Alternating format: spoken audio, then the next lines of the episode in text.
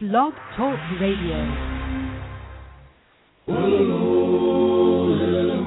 It's the Spiwe Show, an idea exchange empowering us to live well, live fully, and love deeply. And now, here's our host, Spiwe. You, and uh, welcome to the Spiwe Show, an idea exchange empowering us to live well, live fully, and live deeply by improving the quality of our personal, professional, and spiritual relationships. Today kicks off the first in our career profile audio series. The, uh, the objective of the series is to talk to professionals in various careers about how they got where they are, what it took so that we can learn about different professions from the inside. Parents, teachers, caregivers, if you have kids in high school or college, I especially encourage you to share this series with them because too many youngsters today lack positive role models. So let me introduce our guest today. She is Laura Hertzog, Director of Diversity and Inclusion at Cornell University ILR School. As an advocate for workplace diversity, Laura Hertzog has broad experience in facilitating organizational changes that support diversity, investigating and remedying actual and potential hostile work environment claims, and advising employers on how to create more diverse workplaces. Laura, welcome to the Spiwe Show. Hi, Spiwe. Thank you for having me. I'm very glad to be here. So, now one of the things that makes this show so different from other discussions is our focus on spirituality and our reliance on the life manual as a guidepost to living fully and increasing the success of our professional or personal relationships. And listeners, if you're wondering what the life manual is, it is essentially whatever your spiritual manual is that you use. For some, it may be the Bhagavad Gita, the Quran, the Christian Bible, or some other holy writing that speaks to you. And uh, the reason for that is because while expressed in different ways, the underlying truths about living right, living a godly life tend to be the same. Some of my guests read life manuals, some don't. Um, Laura, I'm wondering, do you actually use a life manual? I do. Um, the main one, I probably use several, but probably the main one that I use is something called the Catholic Women's Devotional Bible. Um, okay. I am Roman Catholic, and it's not only the actual Bible scriptures, but it has some, for every day, it has lessons and sort of parables and stories and thought provoking ideas to connect the scriptures to everybody to everyday life in my personal and professional lives and I find it very helpful and, and a great source of support and thought provoking for me. Oh, sweet. So, do you find that actually, it sounds like you found it actually quite useful in your professional life as well? I do. I think it Mhm. addresses issues of ethics and how you treat people, and how, as a supervisor, how I treat the people who work for me, as well as my clients, and uh, how to sort of live life in general in a way that's ethical and the way I can be proud of, and that my child can be proud of me. Oh, sure. So, now tell us about your position, your current position today. What does it entail, and what does a typical day in the life of Laura Hertzog look like? It entails a lot of different things, which makes it difficult to describe a typical day. The Mhm. bulk of my job is either doing training myself or supervising uh, adjunct faculty that work for me, um, doing training for employers on how to have um, diverse workplaces, diverse in thought, diverse in practice, and really workplaces that are just not thinking about how do we avoid getting sued, but how do we really maximize the potential for all of our employees and make sure we're getting the most out of our employees by getting rid of any kind of organizational barriers to access and inclusion. Um, so I may be teaching one day. I may Mhm. be speaking with a client about how to design a program that's customized for their particular needs. So, you know, teaching a class to a corporation is different from teaching a class to the diversity officers from a university, for example. Um, I may be developing the material, doing research. I try to pull a lot of things, a lot of knowledge from the business world, which I've been a part of in the past, into my academic work, to uh, which is particularly useful for my corporate clients. Um, or I might be doing work that I do in my private capacity, in my consulting work, where I'm going into organizations and either giving uh, speeches about diversity and inclusion in the workplace, how to manage different aspects of diversity in the workplace, um, investigations if they have concerns about problems that are going on in the workplace or are hoping to avoid problems. So one of the things I like about my job is that it lets me exercise my legal background skills as well as other skills that I've developed over the years. Okay, so in your teaching capacity, who are your students? Are your students the students of the ILR? No, my students are. It, it varies. I am this semester. I am teaching. Um, I'm guest lecturing in a class called the Gendered Workplace, and I'm teaching mm-hmm. a class on finding mentors and sponsors in the workplace for young men and young women who are students at the ILR school. Um, but the primary work that I do is with professionals. So it's continuing professional education, both for people who are doing diversity work and for people who are managers and who want to have the competency of being managers of a diverse workplace and being effective in that work. Oh, so um, we're going to digress for a minute because I just had a thought.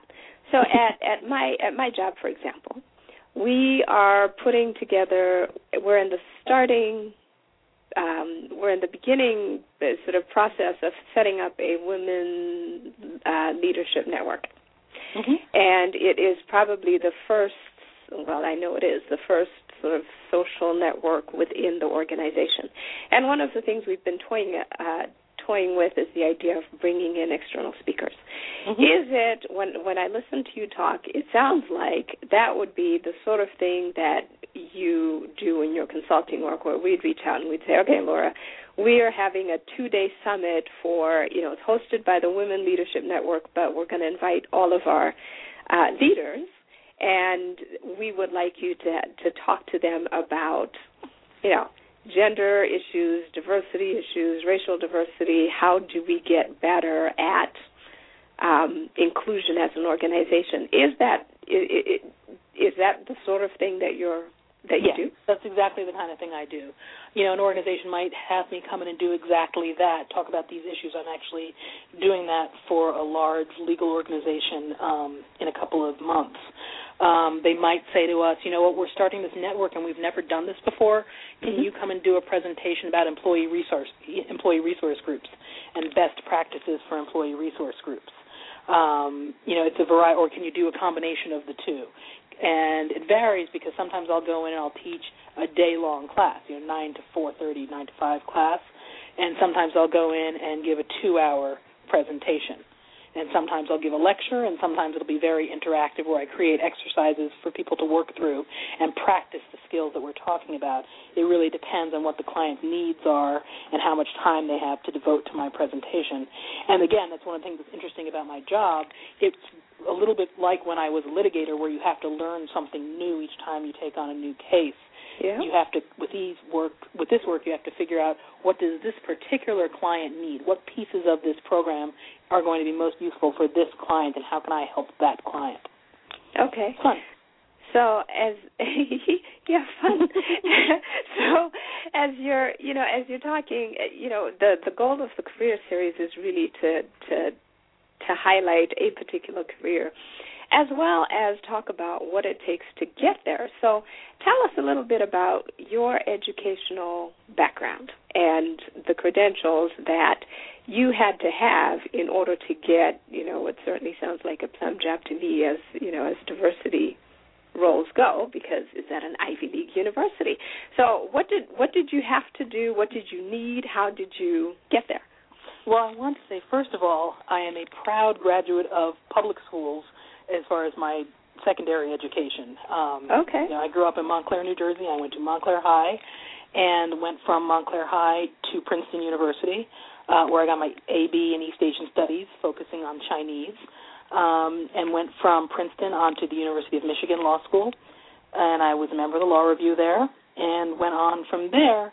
And in a way, my first job was continuing my education. I was a clerk for a federal judge in the Southern District of New York, the Manhattan Federal Court, which is the busiest, um, one of the busiest courts uh, in the country, and has some of the most interesting work. And after that, I went and I was an associate at a large law firm. And uh, after deciding that was not for me, spent some time on the faculty at Brooklyn and NYU law schools, and then moved into more of a teaching role, more of a teaching and consulting role, and started focusing more and more on the areas of uh, diversity. When I was a litigator, I focused primarily on securities law and employment law, and then main, mainly moved to focus on employment law.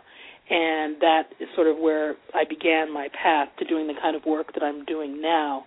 Um, I was the first director of global diversity at what was then Credit Suisse First Boston, now Credit Suisse, the investment bank, and then was the dean for diversity and compliance at Hunter College, which is part of the City University of New York, another public institution, wow. and then moved on to Cornell in my current role. So with Cornell, then, what were the what would you say were the were the you've got obviously a long and extensive um, professional and educational background, but were there some particular things that they were looking for that they found in you that you can point to and say, well, you know, this was unique? I think that one of the things that made me unique was the combination of practice and theory that I had done academic work. I had taught before I knew how to teach, but I had also practiced in the field uh-huh. of employment law. Um, and I had taught in the area of diversity and inclusion, and I had worked in the corporate sector, the legal sector, and the academic sector, which I think meant they knew that coming in, I would be able to sort of uh, connect with a pretty broad, wide variety of clients. Um, I also, you know, going back to the educational issue, I, I want to make a, a point that I think is important when people are thinking about choices to make about where they want to be educated. It's not just where you go to school; it's what the school and the choices you make, um, how they affect your future your future options. When I was trying to decide where to go to law school, I was accepted to several law schools, and I almost went to Yale Law School, mm-hmm. and decided not to go to Yale because going to Michigan um, meant I would get more financial aid. And going to Michigan and getting that financial aid is one of the reasons I was able to take the prestigious clerkship in the Southern District of New York instead of having to skip oh. that developmental phase and go immediately somewhere which would let me pay off huge loans quickly. Yeah. So, and you know, as I think it's it's clear that my choosing to go to Michigan instead of going to Yale had not has not affected my career trajectory in any way. In fact, I would argue that it opened more doors for me because the lack of debt allowed me to make career choices that were interesting and developmental instead of purely financial. Well, that's such an interesting point. And yeah, I remember when I graduated from law school, I got, I went through college on scholarships, and I had scholarships for most of law school. But when I graduated, there were students who were owing, you know, somewhere in the in the neighborhood of sixty thousand dollars in just for law school. Mm-hmm. And one of my um classmates and I'll never I never forgot this because it struck me when she said it. She said, "You know what? There are jobs that I cannot afford to take." Yep.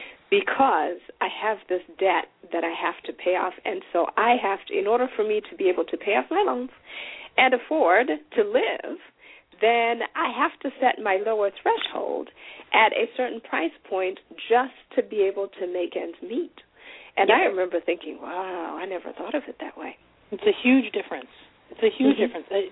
just to give you, you know, this was 20 years ago, but I took a clerkship that paid me $28,000 a year. Mm-hmm. And my friends were all going to law firms and making $95,000 a year. They needed to. My parents thinking I'm crazy aside, um, I had the ability to do that and take a job that interested me because I didn't have what would have been about ninety thousand dollars in debt had yeah. I gone to Yale instead. Well, that's pretty amazing. So, so now, I, I think that's an important thing for people to keep in mind when they're making choices. What freedom will this choice allow you, and what freedom will it take away?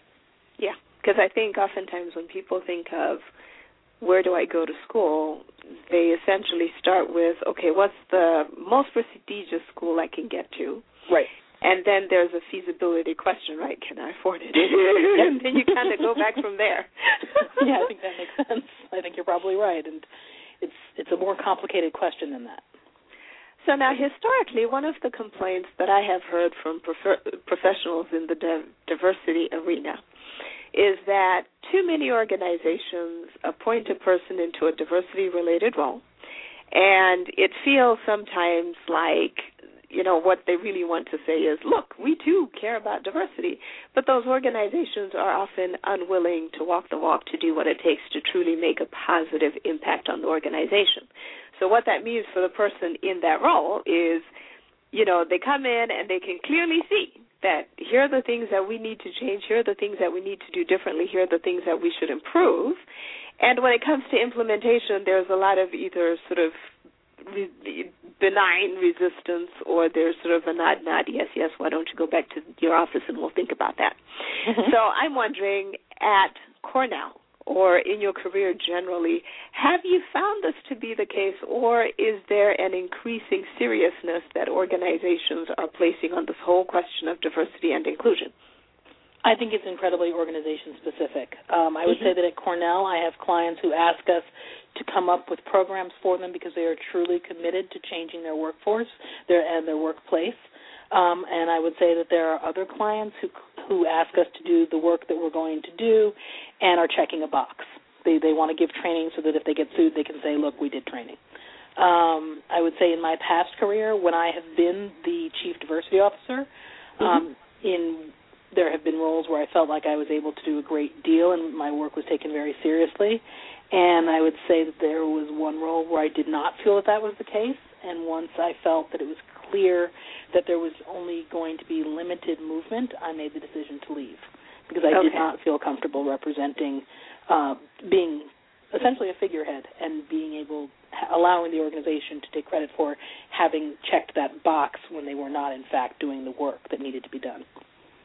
So then the bottom line is, as with, I suppose, any job, you really have to be mindful of the environment that you're walking into and that will that and the culture really define how successful you're going to be if what you're really trying to do is to change or, an organizational culture. I think that's true, and I, but I also think that people who take on roles like this um, should not beat themselves up if they go into an organization and discover that the commitment that they thought was there is not there. They should not feel foolish or that they wasted their time going because often you can't truly know um, which way an organization is going until you're inside the organization. Mm-hmm. Um, and it's always worth exploring options and seeing where they go. And if it's not something that's a good fit, and if it's not something that's being taken as seriously as one would like, then one can make a change. For all the listeners out there who might be interested in pursuing a career related to diversity, equal opportunity, inclusion, share with us, you know, what are the biggest challenges that somebody should be prepared for? I think that one of the things that's very important is, you know, we we do at Cornell we have something called the Cornell Certified Diversity Professional, um, program and people come and they take a variety of classes. And some people will take just one or two but many people who decide to go into this field take the entire certification process because it is not intuitive. Unfortunately sometimes organizations hire someone and say well you look diverse therefore you must know how to figure this stuff out for us um, it's a competency. It's a job competency.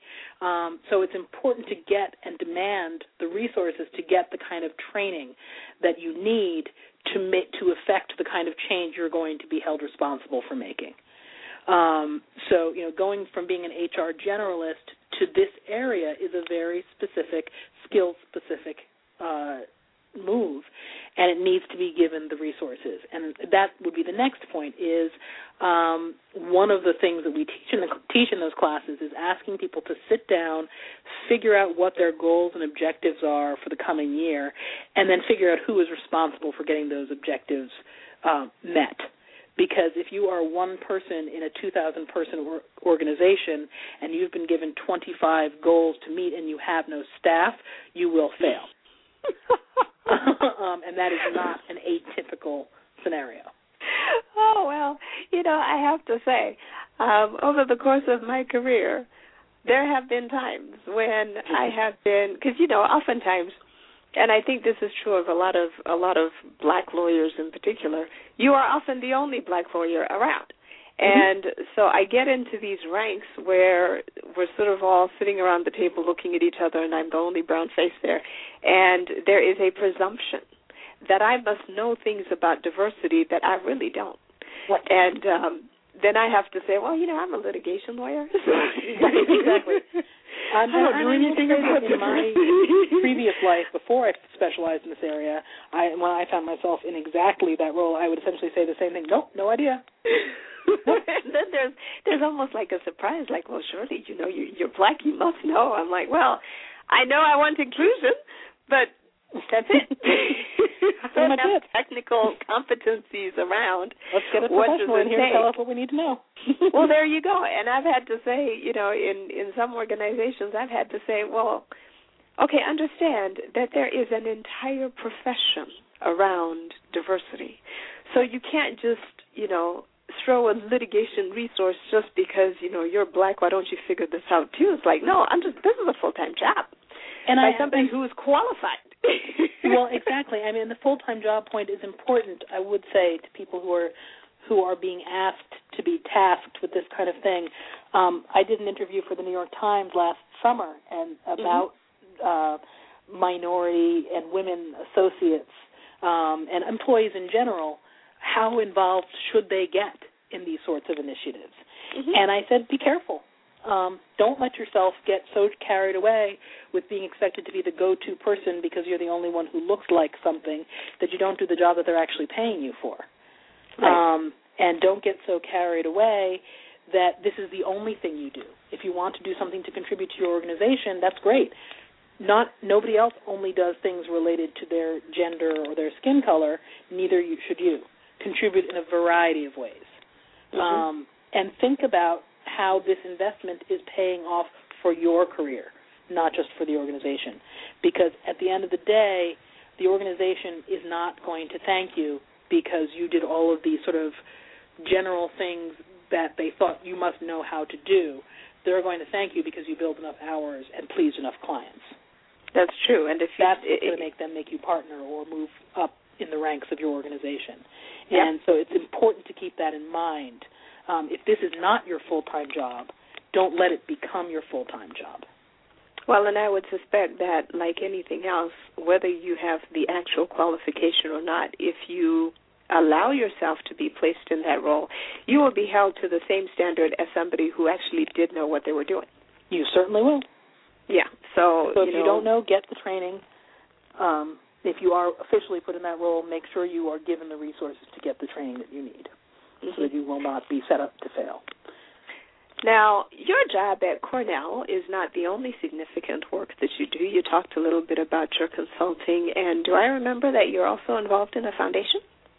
Uh, I have been involved in several foundations. I was on the board of the New York Women's Foundation, which does um, great work raising money to support charitable organizations that help women and girls in New York City. Um, and uh, I'm no longer working with the board right now, but I also have worked with the court appointed special advocates, which helps uh, move children more expeditiously through the foster care system in New York City. Uh, CASA is a great organization, and they do really good work in helping find children permanent placements, either with their families of origin or new families. Um, and you know, and I do bar association work as well. So I try to do as much work as I can that helps my community um, and helps. I have a particular interest in helping children in my community have successful lives and successful futures. And do I also understand that you're working on a book? I am with all my free time. I am all the free time that you must surely have because you know you're not really doing very much in all this other stuff you described. Exactly. I am. I'm working on a book um, called the VIP Management System, and it's a slightly different way of looking at managing your employees from a variety of perspectives. This is particularly focusing on generational diversity and managing the four generations in the workplace, but it's it's going to be a little broader than that to help people figure out how to focus on a wide variety of people and focus not only on their sort of social identity diversity, but diversity of thought and diversity of a lot of other things that make sometimes people not understand each other in the workplace and therefore not be as effective. So I'm working on that now and hoping to have that VIP management system out there by end of summer, early fall. So if somebody wants a copy of it, where would they go? Uh, if somebody wants a copy of it, then the probably the best way is to, I don't know, maybe go to your website where you'll be letting people know once it's out. Well, okay, we'll do that. Um, and also, if somebody is looking for you for consulting purposes, in addition, you know, we're we're um, going to post this audio show on the spiweshow.com and we're also going to post resources um, and that will include you know information about you. And yes we'll include the book when it's out but um, and we'll have links. But in addition to that where does somebody go if somebody says boy you know i heard that laura and she sounds like a wonderful woman. I'd really like to talk to her more about consulting with our organization or our group of whatever. Where do they find you to do that the best way to get in touch with me, and I guess to ask questions as the year goes on about the book as well, would be to email me at lshertzog at gmail.com. That's always a good way to reach me for consulting opportunities and to find out what else is going on in my professional work. Okay. So, listeners, if you didn't get that, it will be available on the spiweshow.com, and you'll have a link there where you can go. So now, you know, for the kids that are out there part of the reason I do the career series is because a lot of kids have such limitations in the careers that they have visibility to. So, if you're thinking about advising somebody who's maybe in, let's say you've got a high school kid or somebody who's just starting college, what would you tell them about the joys and the whys of why would you get into this career? Um, I think that, frankly, my first career, of course, was as an attorney, mm-hmm. and I recommend that to people if they like to read and they like to do research. Um, and I think it's a very interesting field, and I think it is one where you learn a way, an analytical way of thinking that can be very useful to you in a variety of fields. So if you like looking at things from an analytical way and solving problems, if you like reading mysteries, things like that, um, mm-hmm. I think you should look into the law because it's a constant series of solving problems. And then the diversity and inclusion work is, you know, it's something that has to really interest you. You like seeing how people work together, putting together the puzzle pieces of how people can work together, what makes them effective working together, what's standing in their way from being as effective as they should be, and what can you do to help them be more effective. And I think that those again, I think it's an interesting puzzle to figure out what the problems are and figure out what the solutions are. And it's intriguing to look at it and to be able to say to people without judging them, this is something you could be doing differently that would make a win-win for everyone. Excellent. Well, this brings us to the end of our show. Laura, thank you so much for joining us today. Thank you for having me. Very glad to be here. Take well, care. listeners, thank you. Join us next week, and uh, we'll be uh, chatting on a on a different topic. In the meantime, as I said throughout the show, you can visit www.thespiweshow.com to read more about Laura and her profile, and you can get a link to her email where you can contact her. And uh, keep an eye out for uh, when that book comes. We're going to uh, put it up, and uh, we'll probably have it on the homepage so that you know that it's there. And other than that, uh, I encourage you, if you have not, uh, take a look at our new video series. We've got some shows that we are now offering via video. You can go to YouTube and you can run a search for the Spiwe Show, and you will see all of the shows that we have on video so far. If you'd like to be a guest, you can visit the website and send me a note, and uh, we will love to have you and consider you on the show. And uh, you can also visit uh, our Facebook fan page at facebook.com slash The Spiwe Show, or you can follow us on Twitter at the handle The Spiwe Show. So until next week, this is Spiwe saying thank you for joining us and take care of your careers. Thank you for joining us on The Spiwe Show. Visit thespiweshow.com for content and other episodes. Join the fan page at facebook.com slash The Spiwe Show and follow Spiwe on Twitter at the handle The Spiwe Show. Until next week, live well, live fully, and love deeply.